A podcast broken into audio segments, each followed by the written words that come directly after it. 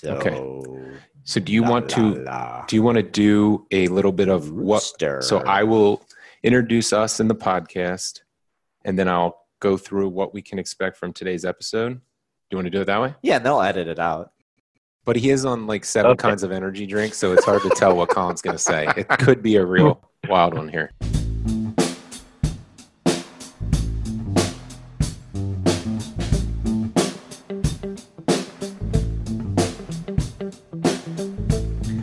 Welcome to another episode of Talking FinTech with Colin and Jeremy. I'm Jeremy Potter.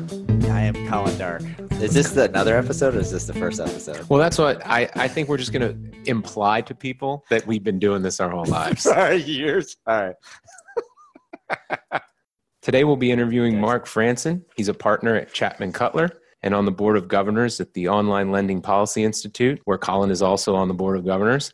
We'll be talking to Marc about OPI's mission, the upcoming LendIt FinTech conference in California, some of the definitional things and challenges around marketplace lending, including risk and pain points, and trying to get Marc and Colin to tell us a little bit more about the true lender issue that continues to come up or bubble up in different court cases around the country. Yeah, that sounds about it. And I would also say with Marc, uh, I don't want to say it when he's on the line. Um, Marc is the uh, recognized expert in marketplace lending.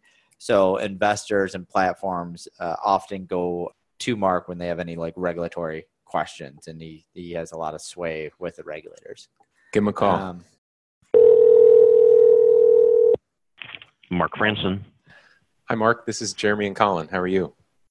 Oh, good. How are you? Well, thanks.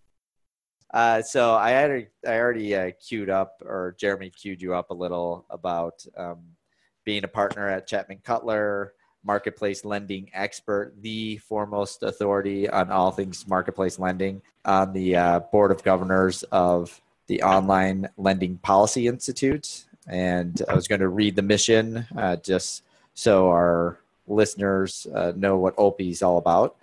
And OLPI is dedicated to producing actionable ideas to ensure the responsible growth of online lending through thought leadership and fostering a meaningful dialogue between policymakers, industry experts, and academics.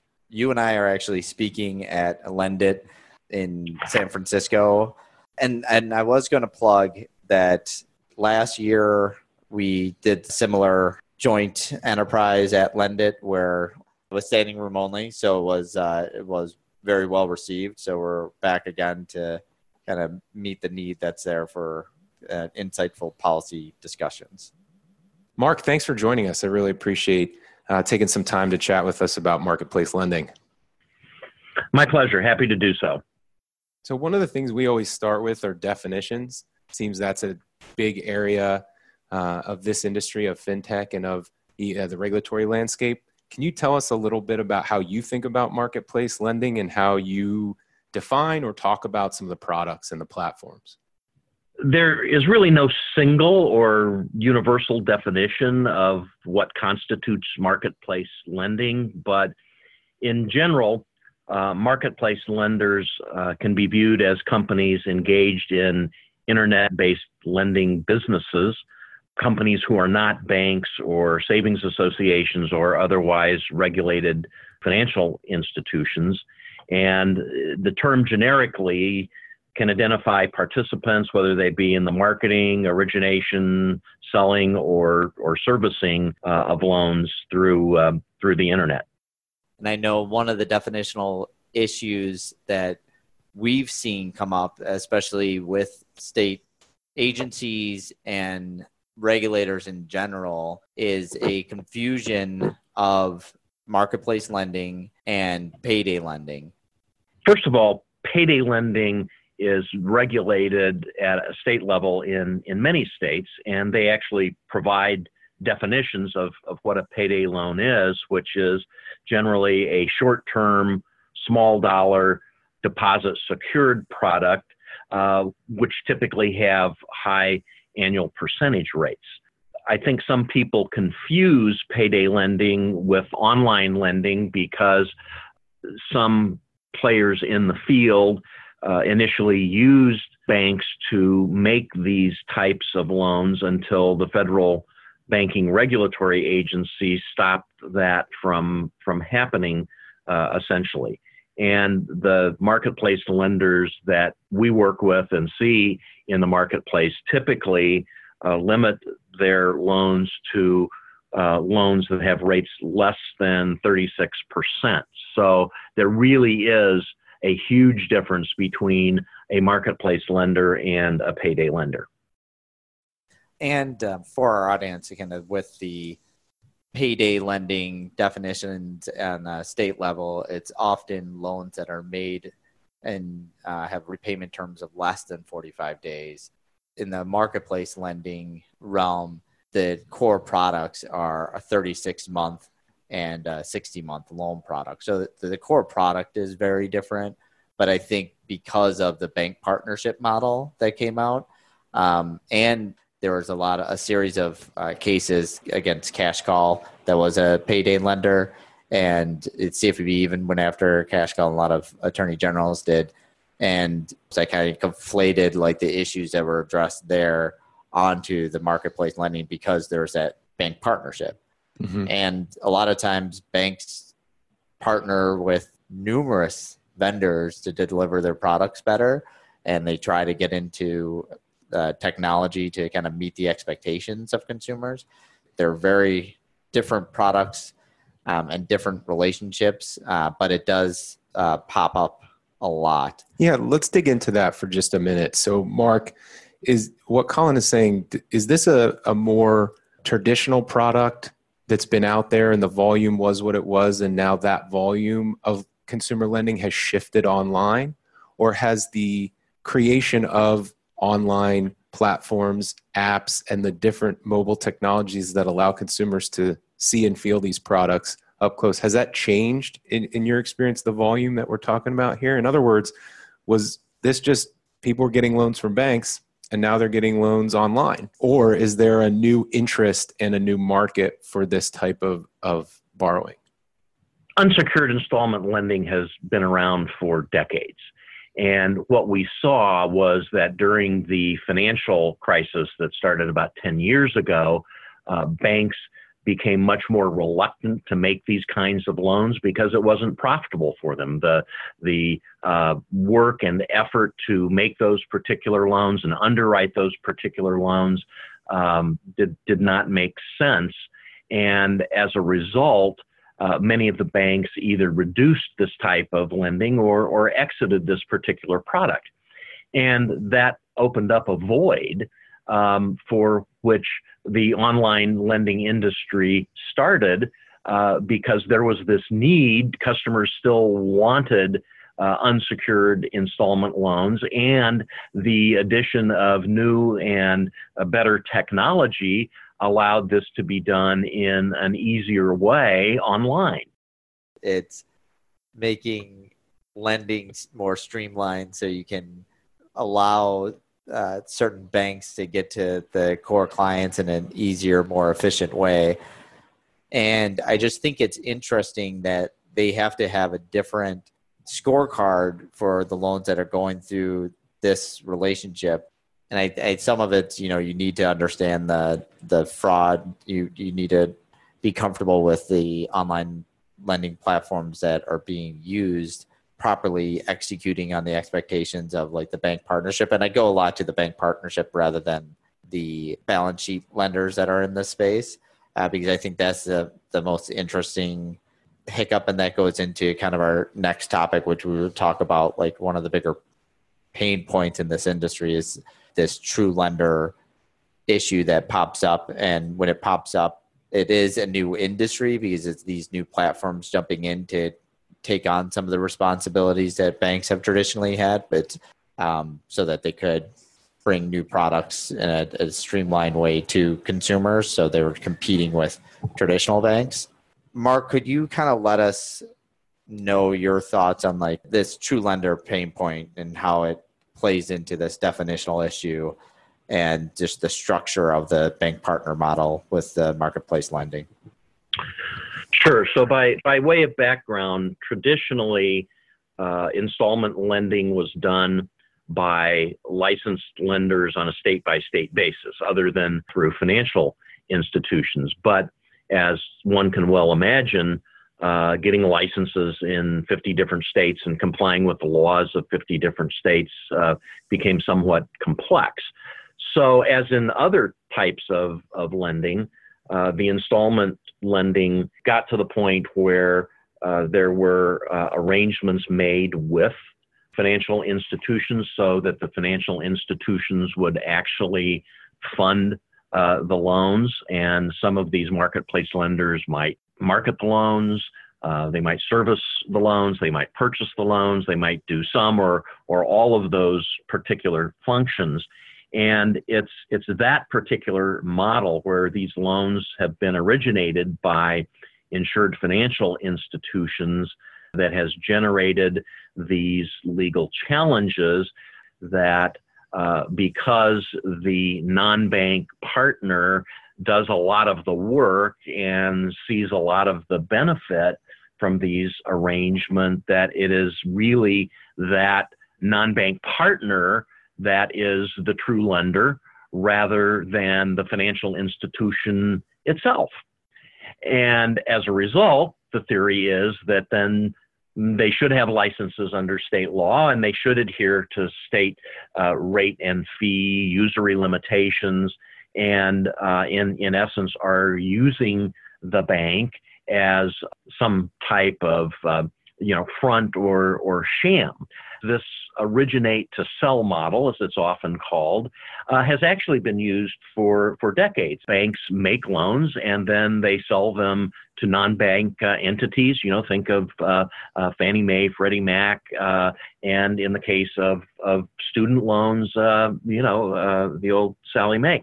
So this has been done for a long period of time, but again, the new technology, the new delivery uh, mechanism has caused some of these true lender theories to surface, primarily again uh, as a result of uh, the payday lenders uh, originally partnering with banks to to make loans, where um, probably there were um, ab- abuses uh, being made by those uh, payday lenders uh, and that's not the case with with marketplace lenders. Yeah, I find it interesting when you know talking about lending, uh, traditional, online, whatever. Typically, when you talk about risk, you're thinking of repayment risk or default risk. And how interesting it is that the conversation has almost flipped. That now the risk is talking about speed, platform, and innovation. That's regulatory risk, effectively, and yet really it doesn't sound like you've said there's any more default risk, right? There, this actually the the algorithms here, the ability to repay the underwriting, fundamentally hasn't changed that much. It's actually the delivery and the platform where all of this quote unquote risk has popped up. Or yeah. am I wrong about that? No, you're right. A lot of the the traditional underwriting risk, it's still a lot of the it's DTI and FICO focus, and its ability to repay is a focus of everyone's. And because of the delivery mechanism and because it's online, there's this concern of greater risk with this bank partnership model, and the, the risk goes to this true lender. It did pop up with this, this other type of bank partner model, which was there were these payday lenders, and the concern of rent a charter, rent a tribe type relationships, where they the bank or this this tribe isn't really involved in any of the lending. They're just used for their name, and you, you see the tribe's office is just like a empty room in the middle of a um, like a strip mall.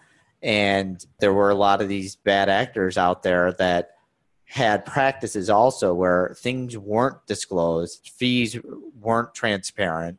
They had these short terms so that the APRs went upwards to 900% APR. So if you can do a press announcement where you went after this payday lender that was charging your consumers 900% APR, no one's going to kick you out of office as the attorney general.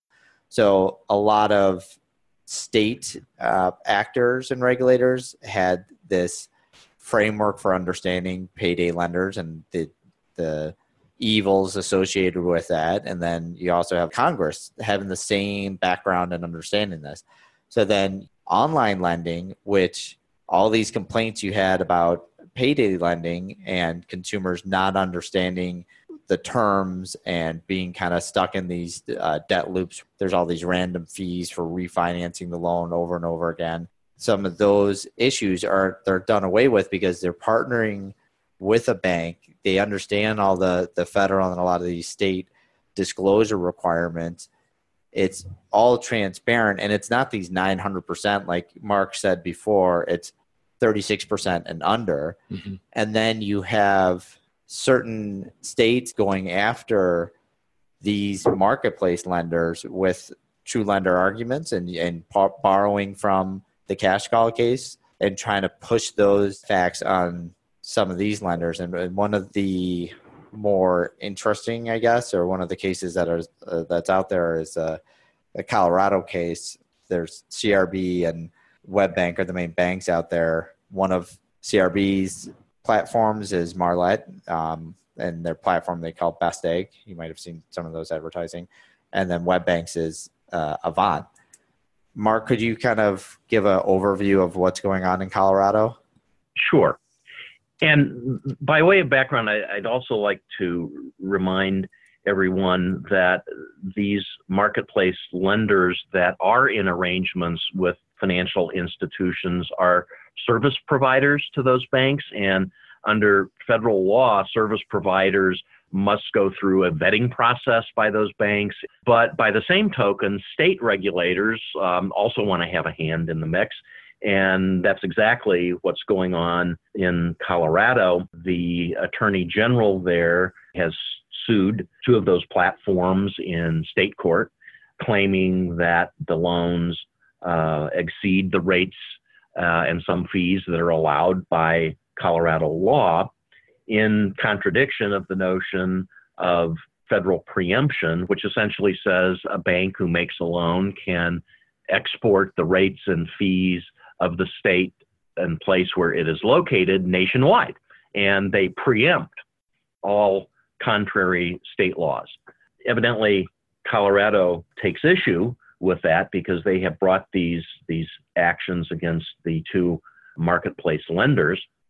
And in response to that, the uh, two banks involved in those programs filed their own lawsuits against the state, asking the court to declare that federal preemption does trump state laws, and and therefore the programs are are valid. Uh, both are really in various states of procedure, uh, jockeying between whether this should be in federal court or state court, um, whether or not these actions should be dismissed or not. So there is nothing definitive at the moment on these particular things, but uh, the fact that a state regulator is challenging this uh, provides a great deal of uncertainty and therefore probably the biggest arena of, of risk and uncertainty in this marketplace lending realm. Yeah, it's interesting too. And with the payday lenders and the scary number of 900% APR, and Colorado's going after these platforms because they allowed notes to be signed with Colorado citizens that were above the Colorado usury rate of 21%. And, you know, the majority of them are like the CRB ones are capped at 30% and WebBank's 36%. And they're also pushing to say one one of the key facts that they, they flag is the fact that the bank sells the loan or at least a portion of loans to the platform after making the loan after a few days. They are in various states. They're like there's nothing definitive going on with those cases right now, but the uh, Colorado is being aggressive of initially saying because um, because you're servicing these loans, you have some legal right in the loan. So you have to get this particular license. And now that you have this license and you're participating with a bank, you are violating the statute we just told you that you have to get license under. Right. Sort of like a reverse engineering legal theory. Yeah. Oh, and they, and they purposely, they, they don't include obviously WebBank or CRB in the actions they brought against the platforms. And they're the platforms, you know, Best Egg and Avant, they're initially like, this is interfering with their uh, right to export their interest rate. And with Avant, at least, it got it did get remanded to the state court and the, the federal court saying, you know they they didn't um, sue the sue the bank, so they're not really arguing about preemption. Um, so this could be a state matter, but it's the nature of where they're critical vendors to a bank that they're being challenged of their right to buy loans from the bank. And that actually goes into some of the headaches of the Madden case. Madden was um, a Second Circuit decision that was wrongly decided.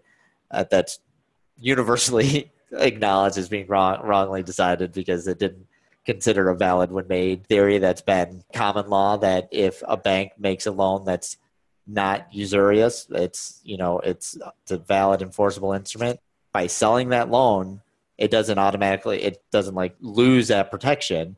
Um, madden implied that it did. Um, and so the impact too of colorado going after these platforms is the investors the investor appetite. So investors are you know okay second circuit i don't want to buy loans that are above this rate. Yeah so it sounds like lenders and uh, the industry is definitely fighting this in court. Eyes are on Colorado, eyes are on the Second Circuit, or uh, whatever fix comes out of the Madden case. What else does OPI do? Uh, what else do uh, the lenders in the industry do to try to combat this? Is this going to be won and lost in state court or federal court, or is there other things that you're seeing or that you, your clients, or you, Colin, are doing to well, to my, try to Marc could talk about the uh, Madden fix, which is um, making its way uh, through Congress and kind of the state of that. Sure. The Madden case um, decided in 2015 essentially said that an assignee of a loan could not take advantage of the federal preemption that the originating bank had uh, if the bank no longer held an interest in in the loan. And in that instance, it was the sale of charged off debt to, to a debt collector. And as Colin rightly points out, this has uh, uh, upended the market. It's affected securitizations. Um, it, it, keeps people from getting loans in the three states that are affected uh, by that law New York, Vermont, and, and Connecticut. And so uh, a legislative fix has been uh, proposed. Uh, the legislation has passed the uh, United States House of Representatives. Uh, it is pending in the Senate. Uh, it is unlikely that the Senate will uh, deal with this particular bill on a standalone basis, primarily uh, because uh, consumer groups have been trying to tie marketplace lending to payday lending. And as, as a result, uh, this has created some issues with respect to the prospects of, of passage. And in the Senate, I believe it needs 60 votes in order to pass. Well, that's well said. And we look forward to the day when that happens. In the meantime, we'll keep talking about these cases and certainly keep an eye on it. So,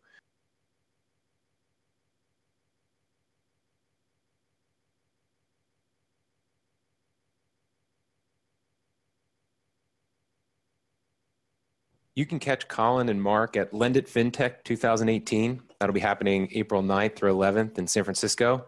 Cross River Bank and OPI have sponsored the policy and regulation track.